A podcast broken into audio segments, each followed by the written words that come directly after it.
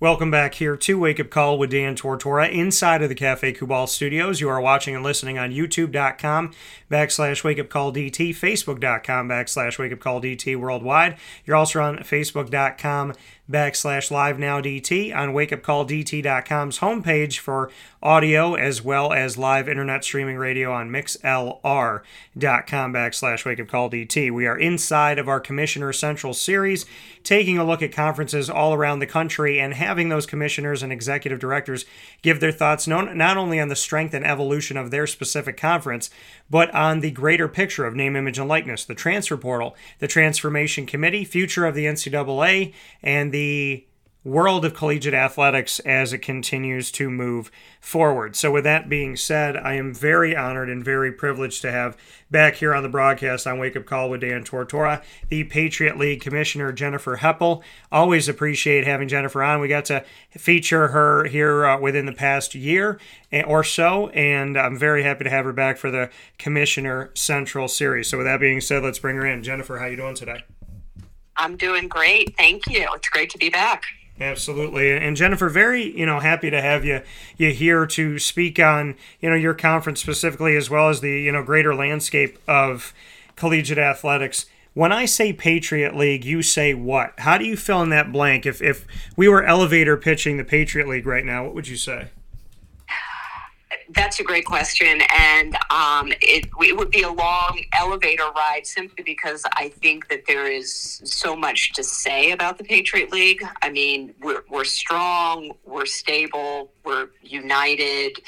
Um, we have we have great trust in each other. I'll call it institutional fortitude and commitment to our mission and and I, I love that you know the like you said it would be a long elevator ride but but you but you utilized a I certain stopped myself short there so the words that you did use here why choose the words that you have chosen in that elevator pitch uh, because I really do think it's reflective. I mean, there's there is. I'm not naive. There's there's so much going out there on out there. Um, but as a league, I believe we've never been stronger.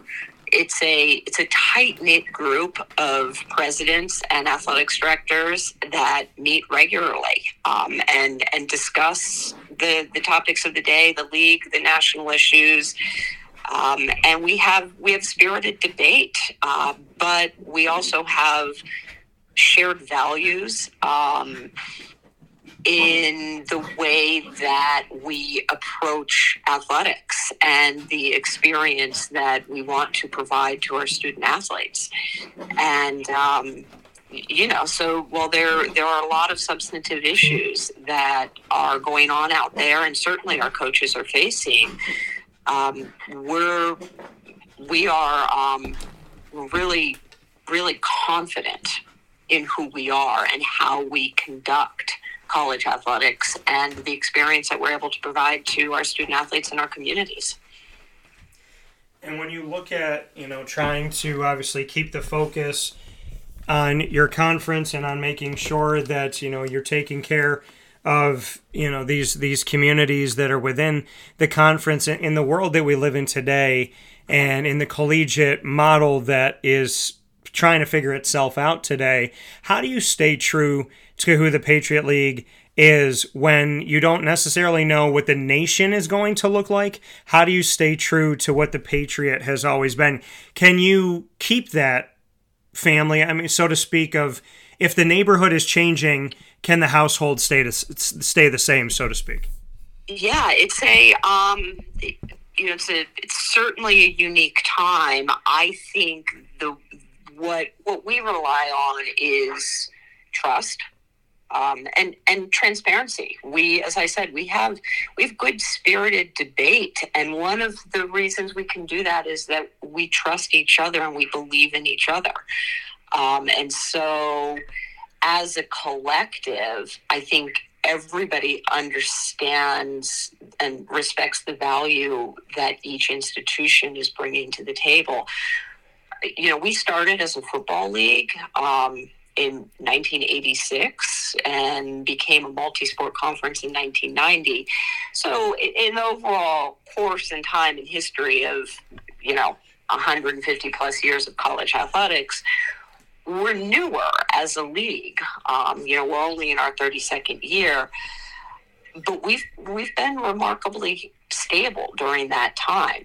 Um, you know, we started we started with I'm sort of counting on my fingers right now, but started with uh, seven schools. Um, six of those remain with us. Um, we we added one just a year later. That was Navy. Army was a founding member, and Navy remains. You know, this is now 31 years later. Um, those that's that's our core. And we added you know american over 20 years ago and about 10 years ago two more um, in boston university and loyola maryland. So we've we've remained we've remained stable. Um, and i think that's due to trust and respect and and just operationally you know at the end of the day you've got to run athletics you have to play the games you have to do championships and you want to do that together. And we we want to we want to compete against each other. Yeah you know and, and having this family and, and having this family stick together over this you know like you said uh, 32 years the the majority of this uh, having that mm-hmm. continuity and in the world we live in today in collegiate athletics continuity is a fleeting thing. It's it's almost an afterthought in in, in some cases. There's there's institutions that join a conference and the next year in another conference or a couple years from there a school jumps from division 2 to division 1 and moves or goes from FB FCS to FBS and and within a decade is is somewhere else. When the Patriot League can be proud of its continuity and be proud of its of its structure uh, really, you know, that that foundation of of what this conference was built on and the teams and the institutions that it was built on, when you have that consistency in today's inconsistent world, what does that do for you as a commissioner as far as, you know, maybe the pride that you have when you go to your office and sit in your chair? Oh, absolutely. I, I'm immensely proud of the league, and I'm fortunate to to be able to sit in the chair um, and and grateful for that opportunity. Uh, it's it as I said when you when you really trust and respect the people you work with, even the difficult conversations are easier to have. Um, and that's I think that's just life. You know, the the the more you respect the person sitting across the table, the easier it is to to uh, to have open, honest, uh, challenging, and difficult conversations. And it is a difficult time.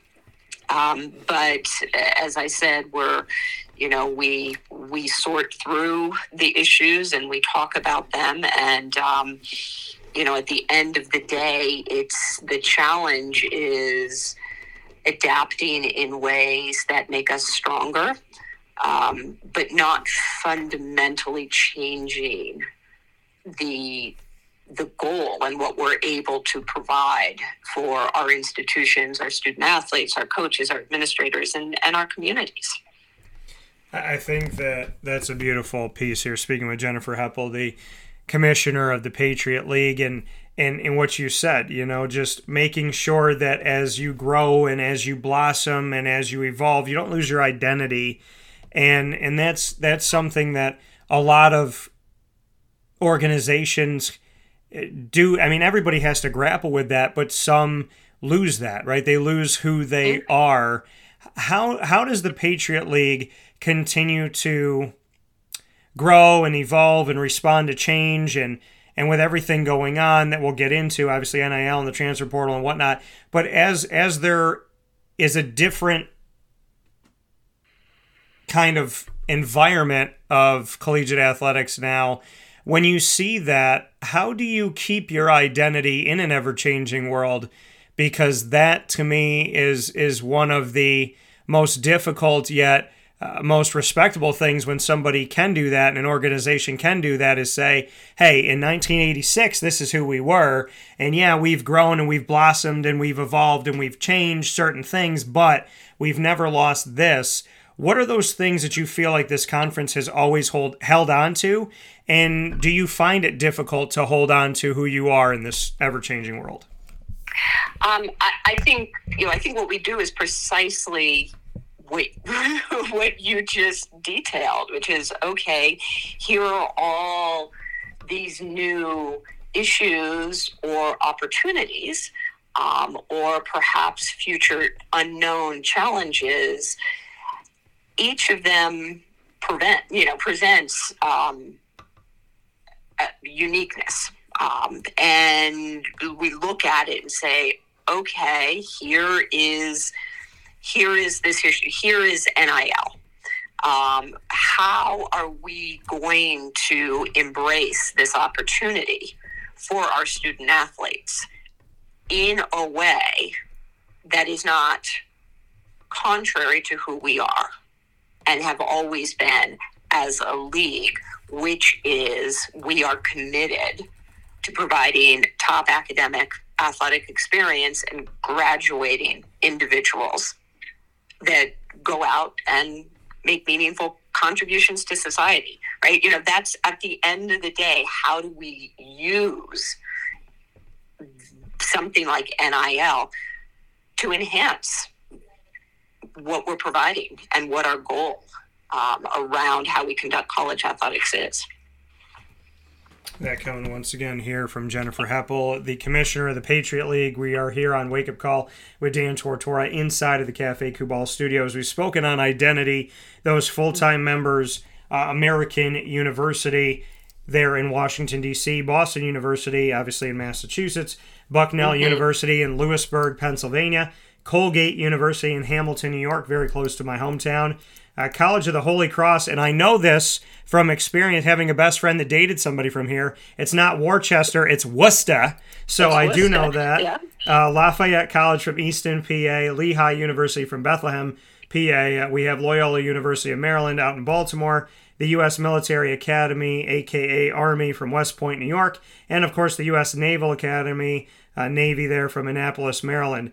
When I mention those names and we speak on those full time members, when you hear that, what are the things that you're most grateful for? The maybe moments or words or something that sticks out to you when I say American, Boston, Bucknell, Colgate, Holy Cross, Lafayette, Lehigh, Loyola University of Maryland, the U.S. Military Academy, and the U.S. Naval Academy, all of those together inside of the Patriot League what are some words or maybe a memory or two that makes you sit back and say, hey, you know what?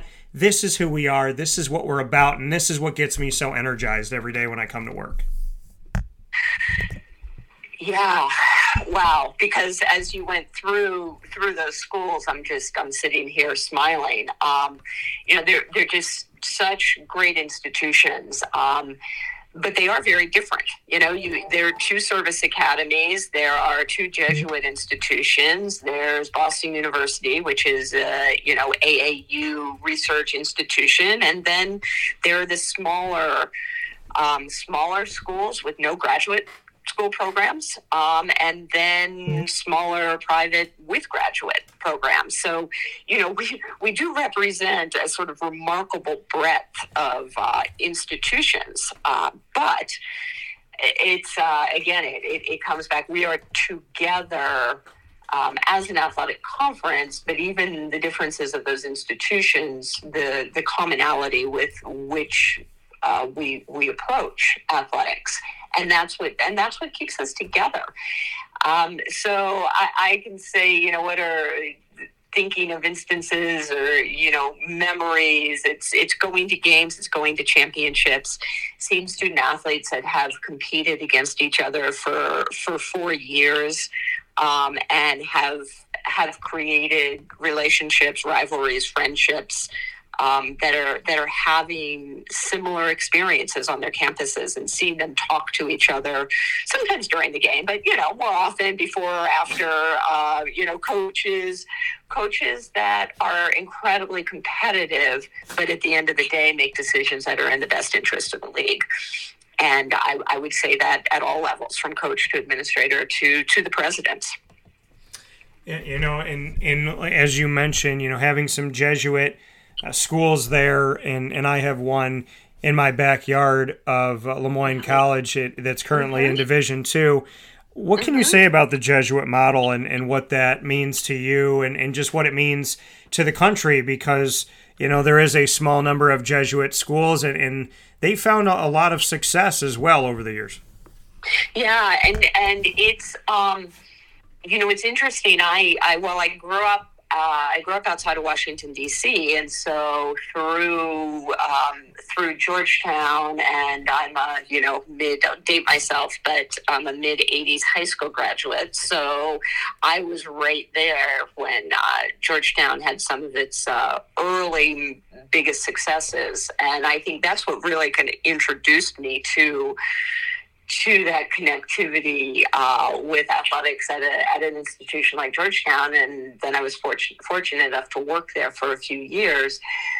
And that's where I was really exposed to that model of um, of education. And then you know coming back to the patriot league a number of years later actually the uh, the, the president at holy cross at the time had been a vice president at, at georgetown. So it was it was nice to, it's a little bit of a family you know?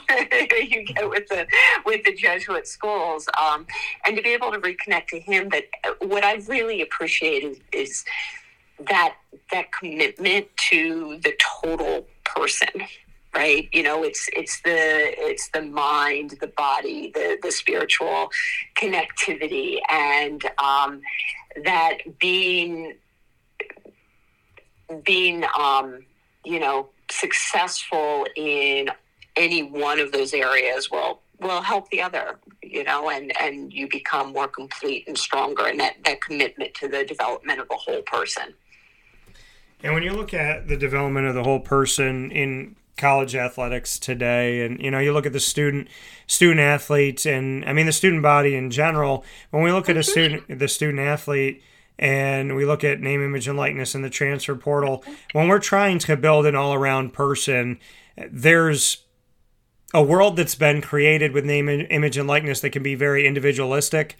There is the transfer portal that became that can become very individualistic. There are benefits to it right? A coach can sign a contract and leave five minutes later, and student athletes are saying, well, why don't we have freedom? There's the notion that a coach could have handed you a sheet and said, okay, if you're going to transfer out of here, you got to sit out a year, and here's the 20 schools you can't go to, and maybe right. five of those 20 are the only schools recruiting you. And then name, image, and likeness, NCAA is a billion dollar industry that says it's non for profit and they make money off of the student athletes, but the student athletes didn't have a way of making money for themselves. So there are benefits to this, but it creates a very individualistic world and a society that has already, at times, seemingly leaned on me and not we. How do we build the entire person collegiately now amidst a world where we're trying to show them how to live in an interdependent world and mm-hmm individualism seems to be running amok right now. Yeah, well, I, you know, I think that that is sort of the beauty of um, athletics and and team is that if you can't do it in our environment where you truly are in a situation on a daily basis working with professionals who are are teaching individuals about the you know the value of the whole and that you know every piece together comes together to create a team that is going to be stronger than any of its individual components. And coaches know that right? It's it's what it's what we do in athletics is we teach the importance of of team and you have to support at times the individual within that. Um, and there, I don't, um, you know, a little glass half full approach here. Um, we're, we're, this is, there are new challenges that we're dealing with right now, but I do believe that we will figure them out and it'll settle down a little with some time. I think, you know, you talk about the individualism right now. I would also add to that this sense of immediacy, right? Like it, it, it's not not everything is going to happen in in 30 minutes. Right. Um, so let's let's let's take the necessary time, not too much time. I do work within the NCAA you know, mm-hmm. structure, and I will say we can be overly bureaucratic and slower than an ocean liner in turning. So not typical. Um, but but let's you know, we are fully equipped. This is what we do. We build teams and we compete. Um, and and this is all a part of doing that and and creating the you know supporting the individual through that. Um, name, image, and likeness, transfer opportunities. These are important changes. Um, and these are important benefits and opportunities that, that student athletes are gaining. And it took us too long to get to this point. Um, so, therefore, it probably seems really quick and we are focusing on the negative and the bad. Um, but I think it's an overall positive and important um, shift that we've made. So we look at name, image, and likeness, aka NIL, and we mm-hmm. look at the mm-hmm. transfer portal. Jennifer, for for you, what are we hoping to accomplish with this? Like you said, uh, people focus on the the negatives. You know, you focus on what goes wrong. The transfer portal is considered by some to be collegiate free agency. The name, image, and likeness side of things has more questions than answers, and some have connected it to the Wild Wild West. That there are good pieces of these both, but there needs to be more of a centralized group of rules and regulations uh, that each state or each team shouldn't be different. How how do we move forward and and and take NIL and transfer portal make it good? Like what do you think they're supposed to be and how do we get them to that? So, how would you devi- define what you think NIL and the transfer portal are supposed to do for college athletics and and how do we get there? Yeah, I think um, I, I, think NIL um, is.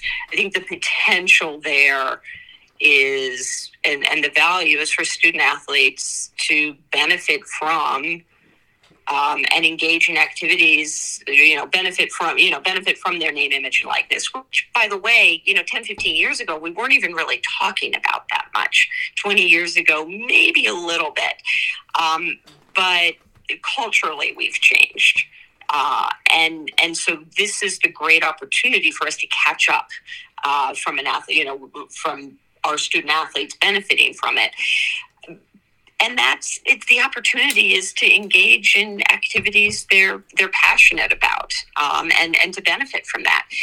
I think sure we've seen the crossing of the line probably. Um, you know, I read I read the newspapers, so I my knowledge is not inside knowledge. I'm reacting to what everybody else is reacting to, and sometimes it's good information, and sometimes it's not so good information.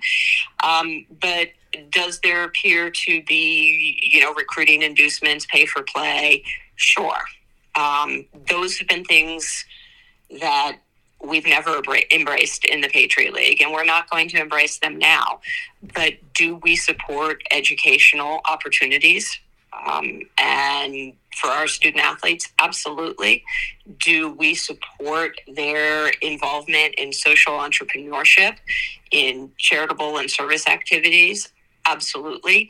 And those are the types of NIL activities that um, we would support from the institutional level, from boosters, alums, supporting student athletes in those types of activities, I think that's the great opportunity.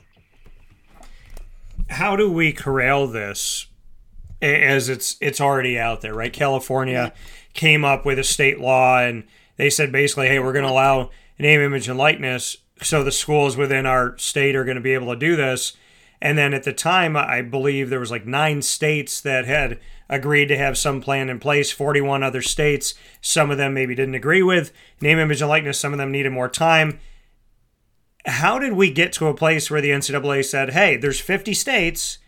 Not all of you have have put into law that you're going to do this, but we're going to test it all out this year. How, how does the NCAA, I mean, seemingly kind of look like it was a, a federal government move saying, okay, well, there's states' laws, but yeah. we're going to go ahead and jump past all that, make every state do it this year, and then we'll figure it out.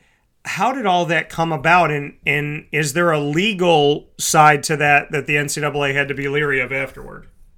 Oh, I'm yeah, I'm sure. I'm sure to all of that. I'm not a lawyer. I'm not counsel to the NCAA. I think that um, you know we have seen. It's not just in NIL. We've seen much more engagement um, in college athletics from a variety of entities, whether it's the state level or Congress or plaintiff lawyers. I mean, these are that's just part of the the changing world.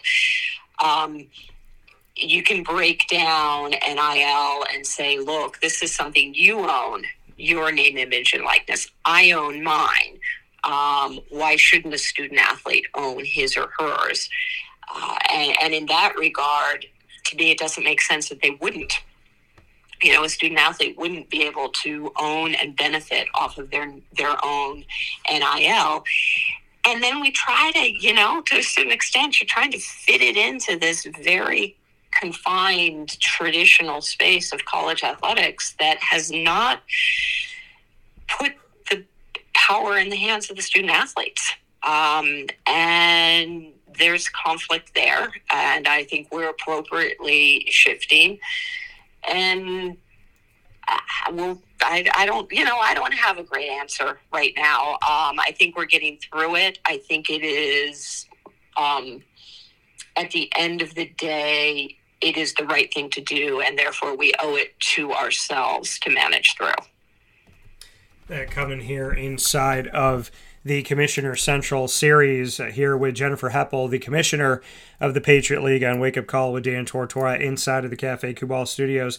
Jennifer, I, I know that you, in your time in leadership, have worked with making sure that uh, concussions are spotlit, that there is a conversation about them, that there is something uh, to be looked at as far as making sure that we're protecting uh, people, not just today, but down the road.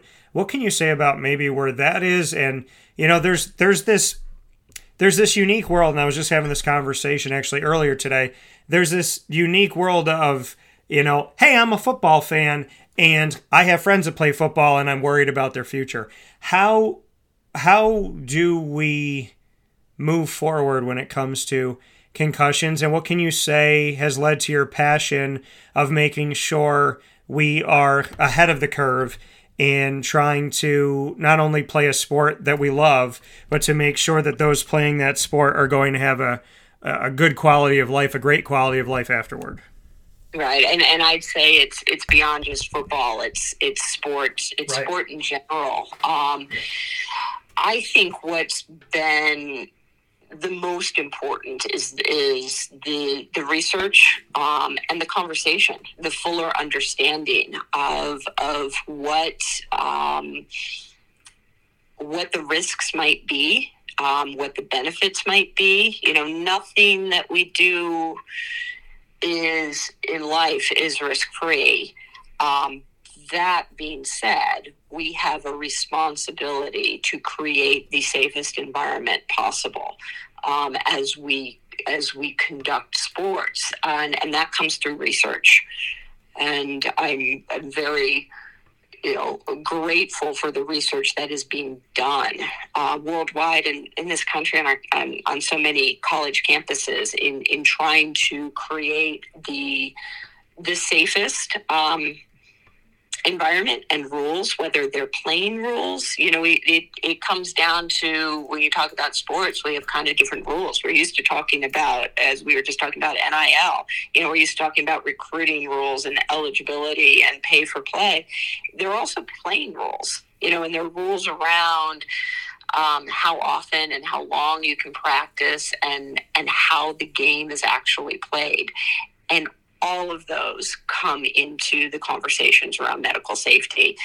And so there's there's there's been advances. I think it has um, challenged us to adapt very quickly when information is is learned um, and to be able to make changes to our structure which we've been able to do uh, and then also the importance of uh, the medical authorities on our campuses and supporting their their decision making you speak on the medical side of things right the advisory groups and whatnot mm-hmm. it's been you and i were talking a little bit off the air about this you know, calm, not too much going on.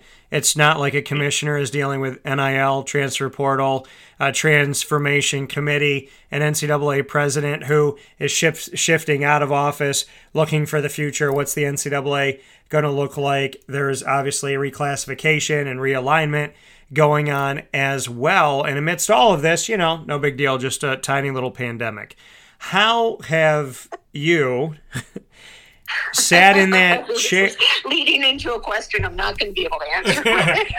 yeah, I, it feels too big. Uh, well, and that's and that's the thing is as a commissioner, right? You know, you have the day to day, right? You're you're you're looking at all the different things that are going on with your student athletes, with your coaches, with your institutions, with your office itself, with you know the greater world of the NCAA. I know you've worked with different committees and have been a piece of different things. So you're seeing the the picture of your conference. You're seeing the bigger picture with all of this other stuff thrown into the pot. How does a commissioner or executive director of a conference even begin to sift through the mountain of paperwork in a world where we're trying to figure out where to go next as a society, as a country. And amidst all of that, the NCAA says, hey, you know what? I think we need to draft a new constitution and figure out who we are. How do you tackle today's world of sports as a commissioner when it is so it's not like there's a big issue and then a five tiny ones there's like 25 big issues. How do you even begin to go through the paperwork on your desk? Yeah, well, um, well, I was a history major, so I'm used to reading a lot. Uh, but, uh, no, in, in all seriousness, it, it's for me, and I and I do think there's there's no one way to do this, um, and I don't have all the answers. The way that I work is that I I read a ton. Um, and I take in as much information as I possibly can. And I have a lot of individual conversations. Um, you know, and this is again, it's it's a little bit more unique to my work style, but I I like to talk to people individually. I find one on one that people um, will will test out thoughts um, and pretty soon, after you've talked to 10 people individually, you realize, huh, here's the consistent theme of what I'm hearing from everybody. And this is what I need to collectively share with the group because they're all there individually, and that helps us move forward as a group. Um, or I hear the same question and the same panic and stress from 10 different people, and I go, holy, you know what? Um, I better help people figure this out. I better figure out who to talk to, who to put in front of them, who to give them as a resource, uh, what to give them as a resource to help move through this particular issue. When you sit down with the leaders of, of your conference and you sit down with these institutions and and really try to hash things out and, and look at the future, there's the notion of deregulation and mm-hmm. the reality that, you know, we talk about national government, state government, whatnot. Uh, there's the reality that, that maybe this national government, quote unquote, of the NCAA is going to say to their states, aka the conferences, you guys figure it out. Mm-hmm how do you feel about each conference being its own island in the greater scope of collegiate athletics? Um, I think in general it is a good thing. Um, I think that it will help us narrow down and really focus on the issues that we truly need to regulate nationally. Um, and I think there's there's a lot of debate to be had around what those are. Um, but conferences, we are not all the same. Um, we conduct college athletics, um, but but we're you know we're slightly we're slightly different, um, and that is it's you know it's an opportunity to really show who we are and to give student athletes as much choice as possible in deciding where they want to go um, and what type of experience what type of athletic and academic experience they want to have it's going to be difficult, right? It's going to be difficult for us to decide what our, you know, small set of priorities, so to speak, at the national level, because we are all very different. Um, so I, I, think, you know, I don't have the answer, um, but I think it's, I think it's a process we need to go through, and I do think we need to decentralize um, I, I, think it's a it's a necessary part of where we are in the larger landscape of managing some of these challenging issues. So, in in a decentralized model, how do you stay together? How do you g- compete against one another in a in a world of decentralization? How how do you, as each conference, say? Okay, this is how we're going to tackle the issue, and we're all different from each other, how do you find a way then to all coexist? Or do we see the dissolving of the FBS and the FCS and now Division One eh, may become more factions, may become more change. We know the SEC has 16 schools when Oklahoma and Texas come in. We know within the autonomy group, there's three conferences that have a group within the group, which is the joint alliance of the Big Ten, the Pac 12, and the ACC. We have the conversation of the quote unquote Power Five, the quote unquote Group of 5 mm-hmm. You know, mm-hmm. there's there's a. It seems like there's a basically the NCAA when it comes to football. To use that as an example, I feel like I'm in a cafeteria and everybody's eating the same off the same menu, but they're all sitting at clique tables. So how do we how do we go forward if, if we deregulate, if we decentralize, how do we figure this thing out and and continue to compete against each other? How how do conferences say this is what we're going to do on our own and this is what we believe and then still have the spirit of competition and can still figure out bylaws that are going to work within everybody. So how do we take care of of of us of a conference? And and then how do you if you decentralize then how do you come together and say okay these are the things that we're all going to be the same at. These are the things that we have to have when it comes to competition against each other. But these other things we get to keep to ourselves. That's going to be our great challenge right um, you know, you, you may have, we're ever evolving.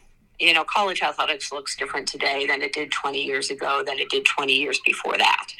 Um, and it's going to look different in another 20 years. Um, and it may look different in another five years, but I'd argue it, it looked different five years ago too. Um, or I guess I'll say seven years ago when cost of attendance first came in that wasn't all that long ago, right? But it feels yeah. like you know a few generations.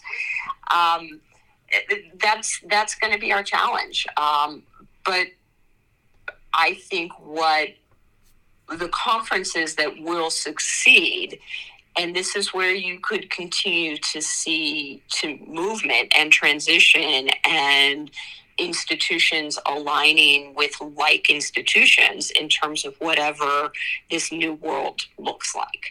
And around areas of you know what are we are we paying? You know are we as a conference not we being the patriot league but would a conference say look we're going to revenue share. Yeah. And another conference say we're not going to revenue share. Um, and then the next question is well, then do those two conferences still want to compete against each other? Yeah. And that's, you know, that's what we're going to work, that's what we have to work our way through. Uh, coming here from Jennifer Heppel, the commissioner of the Patriot League, inside of our Commissioner Central series on Wake Up Call with Dan Tortora, inside of the Cafe Kubal Studios. Jennifer, before I let you go here, uh, taking a look at some of the things that that you've done. Uh, and when we talk about this bigger scope, uh, serving within the Collegiate Commissioners Association, the CCA, uh, including as chair of, of the Football Championship Subdivision, F- a- aka uh, FCS Commissioners Group, and the CCA 22, the FCS and Division One subdivisions Commissioners Group. Uh, also, as the FCS Commissioner representative to the NCAA Playing Rules Oversight Panel from 2017 oh, you know, to 2020. I passed that torch. My good friend Joey D took the baton on Playing Rules Oversight Panel. Yeah. So. but I, but I got it. I'm, but you yeah. know, having that, and then and then having the CCA. I mean, I've heard about the CCA over the last few weeks. Eh, you know, I know, I know the NCAA Playing Rules Oversight panel, which yeah. you didn't sound all too excited about having to give up, and and obviously I'm being facetious, but it's a great group. but but looking at what you've done with that and the and the Collegiate Commissioners Association, what can you say about um, all of this? Because I, I, know other people that have been involved as well or are are involved right now that uh, definitely feel the the workload and and the intensification of their job and being a part of these things. Oh yeah, I mean, from a purely from a personal standpoint, um, and I think we all, regardless of our of our profession, um, the last few years have, have really tested us um, as as as people, um, as families, as friends, as professionals, um, and I so rely on um, my friends, my my colleagues, the commissioners, uh, and there aren't many of us. You know, there are only 32 of us, which is not a large group on the on the Division One side there, and we know each other, and we can pick up the phone and we can talk to each other and have good good just conversations as professionals and as friends and know that we're there to support each other. Um, and so, from a very personal level, over especially like, you know, right in the middle of the, the pandemic, just being able to, you know, pick up the phone and scream and then hang it up. Um, like, okay, thanks. That was therapeutic. Um, but it, it is, I think, I think, a little bit of, of what can get lost in understanding is what a tight knit group we are. Um, and and I'd say that about college athletics. Um, it's I've it's this has been a almost thirty year career for me, and um, I some of the some of the friends I met my first year are still some of my closest professional friends, and we've each had maybe five or six job changes during that time. Um, yet here we are, and we might be you know sitting in a commissioner room together. Um, and you've got that 30 years of, of shared experience to, to rely on. And that's, it's why I love doing what I do. Um, it's the people. You work with people who love what they do and want to do the right thing and the best thing. And I, I believe we'll figure it out.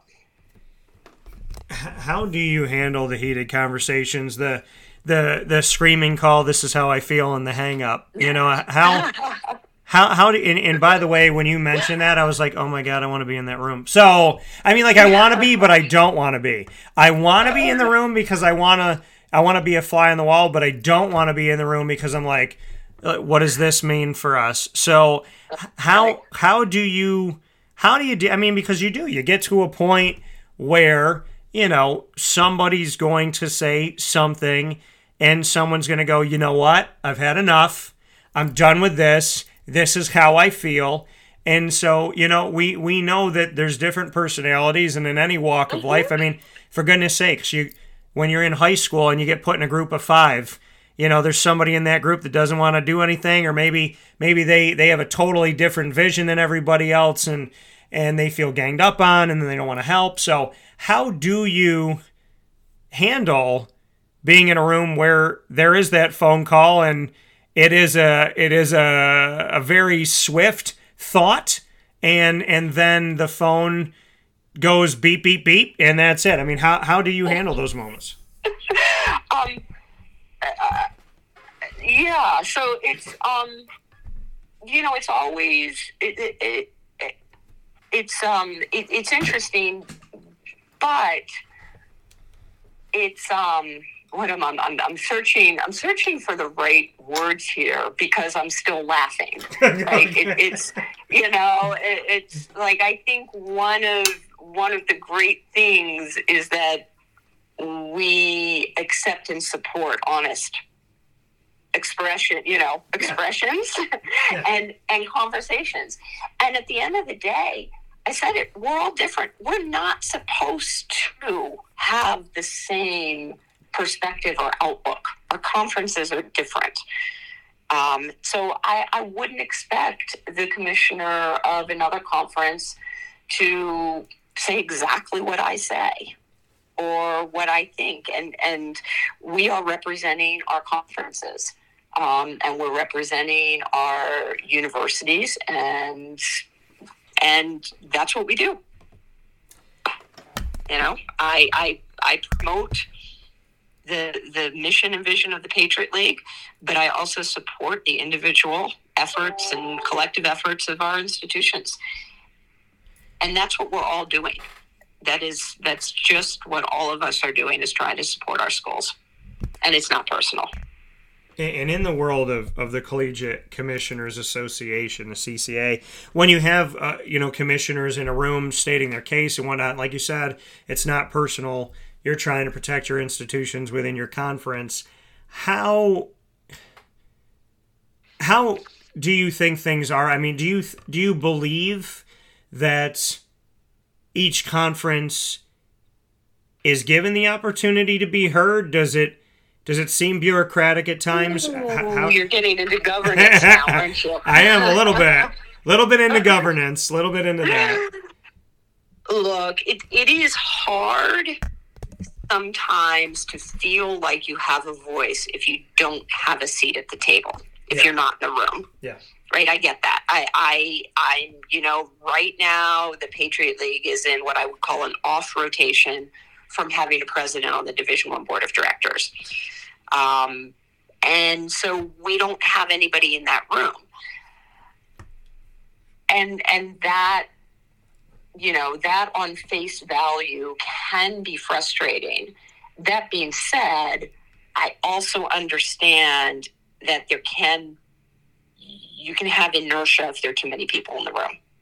Right? You you you are not nimble if there are too many bureaucrats in a room. And so there's there has to be a balance there. Um, and if it means that we don't have a room, because it's not just one person, you know, it's not just one president from 32 conferences. You have other constituents that are, you know, need to be represented in the room. It's important to have um, student athletes in the room. It's important to have faculty in the mm-hmm. room. Um, all of a sudden, you're, you know, you could be pushing 50 people trying to make a decision. Yeah. And now it's starting to look a little bit like Congress, right? Um, so they're, they're I, it's a it's a tricky balance. It can be frustrating to not be in the room, but I do think from a model perspective of governance and decision making, it is it's you have to be able to trust the people that are in the room and making those decisions, which means you need to be able to work behind the scenes and know how to work behind the scenes and be able to talk to the people that are in the room and feel comfortable that even if they're not of your conference, you've been able to share your perspective.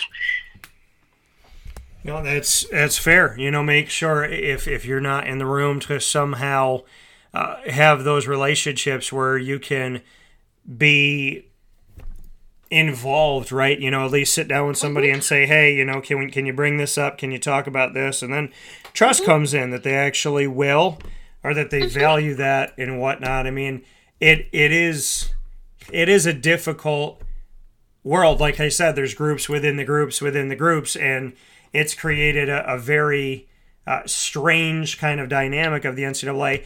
amidst all of this, the president of the NCAA, Mark Emmert, is, is going to be stepping down in the not too distant future.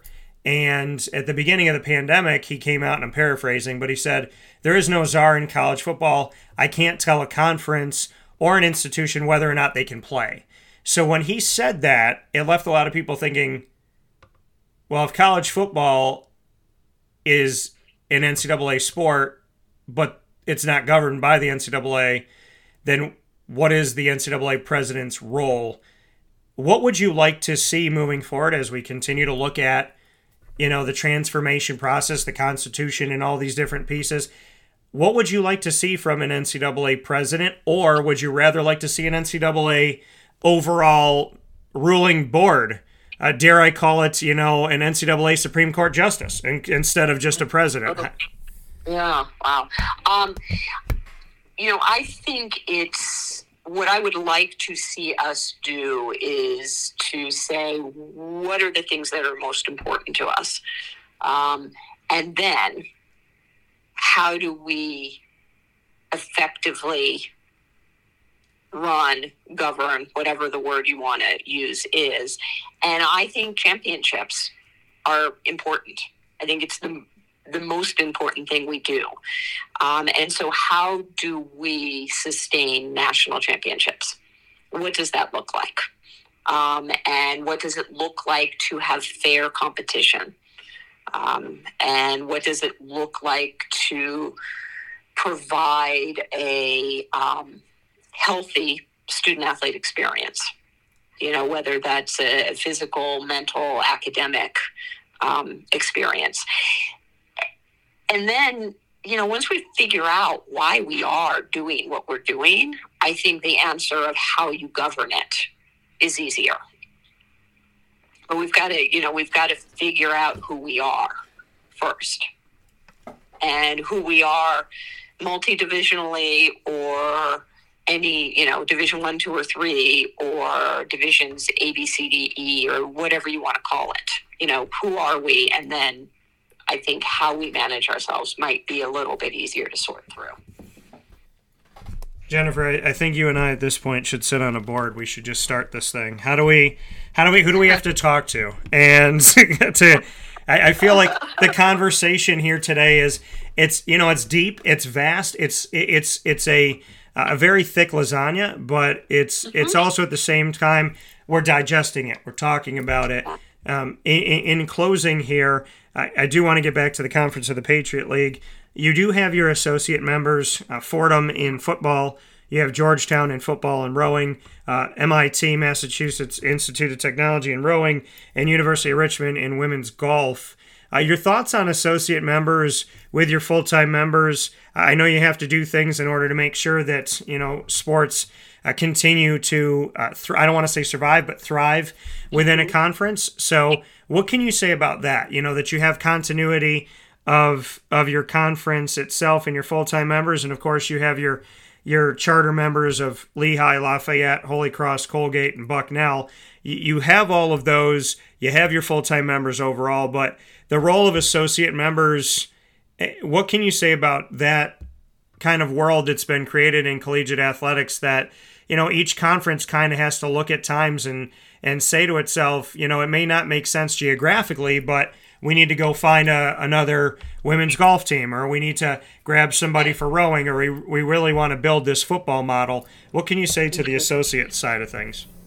Yeah, it, it's a um, it's a it's a it is an interesting conversation. Um, and probably each conference is a little unique.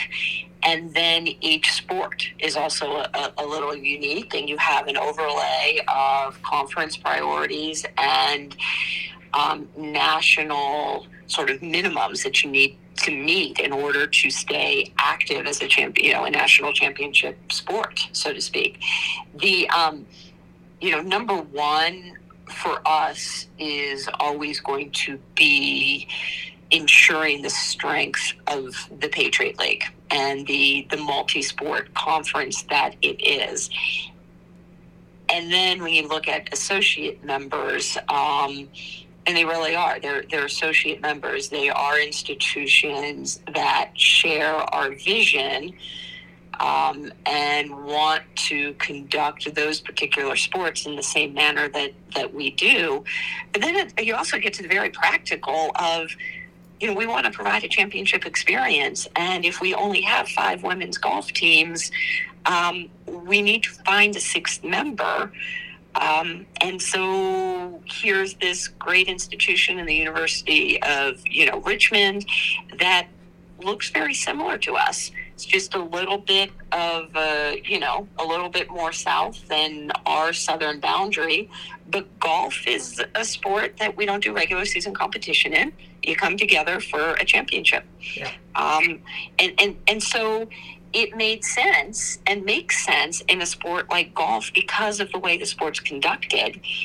Whereas if you, you know, for us, that would be more challenging in a sport with a double round robin schedule where you couldn't bus maybe down, you know, from our northernmost to our southernmost um, school, where if that were the case, um, and now we can, and and that's that's important um, for for the type of experience that we're trying to provide is to keep the geographic footprint as tight as possible when you're talking about midweek regular season competition, and that's very different than a sport like golf, right, where it's a it's an end of the season tournament. Um, and providing that championship experience and access to the NCAA championship. Um, and rowing is rowing similar, although both Georgetown and MIT are, of course, uh, within our within our geographic footprint. Um, and the same for football. So you can see it there, right? Just the way that we have approached associate membership. Yeah, you know, and, and, and to make sense of that and to have that, and, and you before coming to uh, the Patriot League, you know, had experience with Georgetown within the Big East, and and of course uh, having experience with the Big Ten. When you look back on all of those moments and, and what you learned from them, the Big East has evolved into what it is today. The Big Ten is is one of the autonomy group members. So when you look back on those experiences and you're working things out in the Patriot League, how do you pull back and say, you know what, I took this from here, I understood this from here. Maybe I, I know what it's like to have a seat at the table when I was sitting here with the Big Ten, so this is what we need to do. Do you feel yourself in the Patriot League saying, hey, because of my experiences and my knowledge and my wisdom within these worlds, I can now help the Patriot League to make sure we position ourselves correctly? Um, I think so. Um, I, I, think the Patriot League is strong enough, you know, before I came in um, and after I leave at some point, that they know who they are. And, um, you know, it's not, it's not, I don't need to remind them of that. Um, I think from a very kind of practical athletics administration, I can say, you know things like you know my experience is when you spend a lot of time in divisions yeah. and you don't compete against each other consistently you lose that sense that you're in it together um, and over time that leads to people sitting at the table that don't know each other and that can be harmful to a dynamic a lot of words that's, here. You know, that's my experience yeah. Um, and so. it, it makes it makes you know perfect sense. Like, and and I think I love the way you put it. You know, harmful to be in a situation like that. Jennifer, you have brought us to so many places here today. I honestly want to just like say, okay, you know what, Jennifer, you and I are going to meet Mondays at noon we're gonna Zoom call it. we're gonna figure this thing out. That's that's uh, you know, let's have some coffee and let's hash it out. But okay, well, let's do it because that that's good. Actually, day of the week timing. The transformation committee meets every Tuesday, so if we do it Monday, we could just drop them our notes and uh, we'll get this figured out in no time.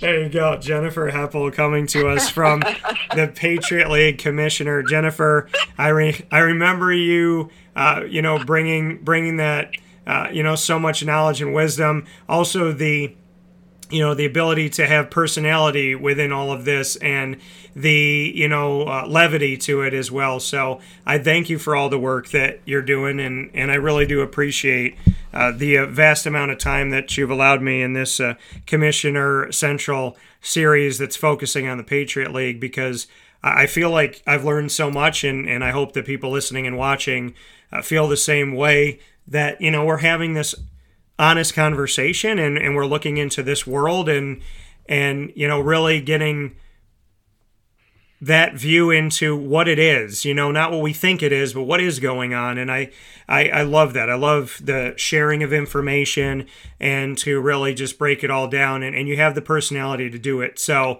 uh, if you do want to have those monday meetings you, you let me know and i'll do what i can to make sure that we get this thing done and we do it uh, in a correct fashion. I will tell you, I'm bringing comedy to it. So if the if you're telling me that those NCAA meetings get a little dry, I'm about to spice that up a little bit. So. I'll, I'll, take it. No, in all seriousness, thank you, thank you for the the time and allowing me, you know, the the opportunity to engage in the conversation. It's um, you you've asked some important, challenging questions, um, and it's I, I do I appreciate that. So thank you.